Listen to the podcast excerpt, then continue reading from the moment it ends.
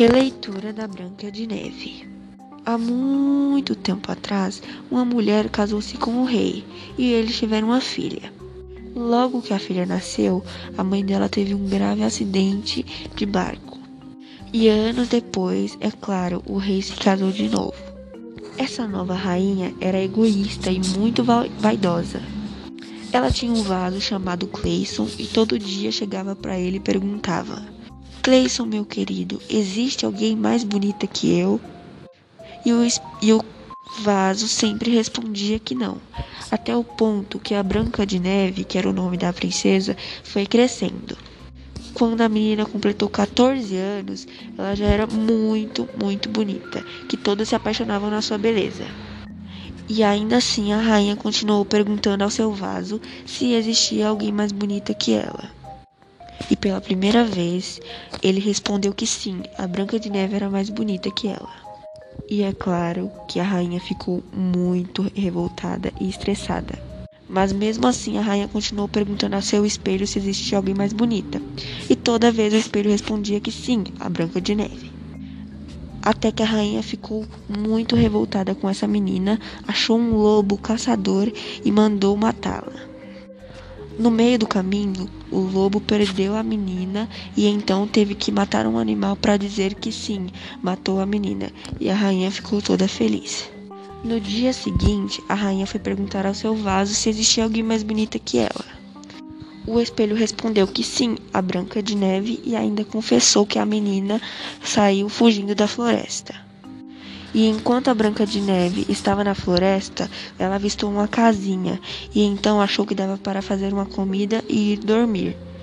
Então a menina entrou na casa, fez uma comida para ela comer, um suco e depois viu que havia sete camas e foi dormir em uma delas.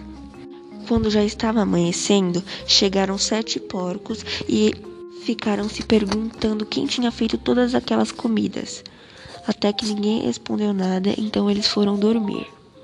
No momento em que eles foram dormir, avistaram a menina dormindo na cama deles e ficaram maravilhados com a beleza dela, porém não acordaram e esperaram outro dia.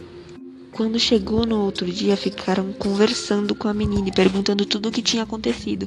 A menina contou toda a história do que a madraça tinha feito com ela. E novamente, no outro dia, a rainha foi perguntar ao espelho, morrendo de raiva, se existia alguém mais bonita que ela. E o vaso disse que sim, existia alguém mais bonita que ela e que era a Branca de Neve, que achou sete porcos e foi ficar com eles. Logo a rainha pensou em se vestir de velhinha e foi até lá e chegou até lá e a Branca de Neve sem entender nada e super inocente abriu a porta. Quando a Branca de Neve abriu a porta, a rainha jogou um feitiço de adormecimento nela e a menina ficou desmaiada. E claro, como sempre, todos os dias os anões chegavam ao amanhecer, se depararam com, com a menina desmaiada e foram socorrê-la. Então deram remédio à menina e logo a menina acordou. E os anões pediram para ela tomar cuidado porque a rainha podia voltar a qualquer momento. E aí a rainha foi perguntar novamente ao seu vaso se existia alguém mais bonito que ela. O vaso disse que sim, a Branca de Neve, que está viva e está andando pelas montanhas na floresta porque, porque ela tinha que fugir dessa rainha. A rainha, muito brava, então, se vestiu de vendedora de flores e foi oferecer uma flor à menina. A menina, novamente inocente, sem entender nada, pegou a flor.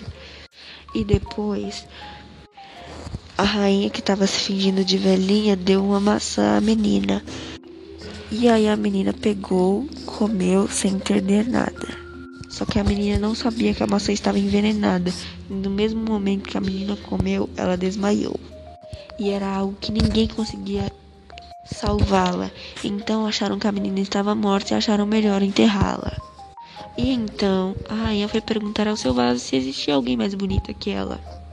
E o espelho disse que não, porque a Branca de Neve já tinha morrido. Então a rainha ficou toda feliz com o seu egoísmo e quis até fazer uma festa para comemorar. E então os anões e todos os animais da floresta ficaram muito tristes com a morte da menina e resolveram não enterrá-la.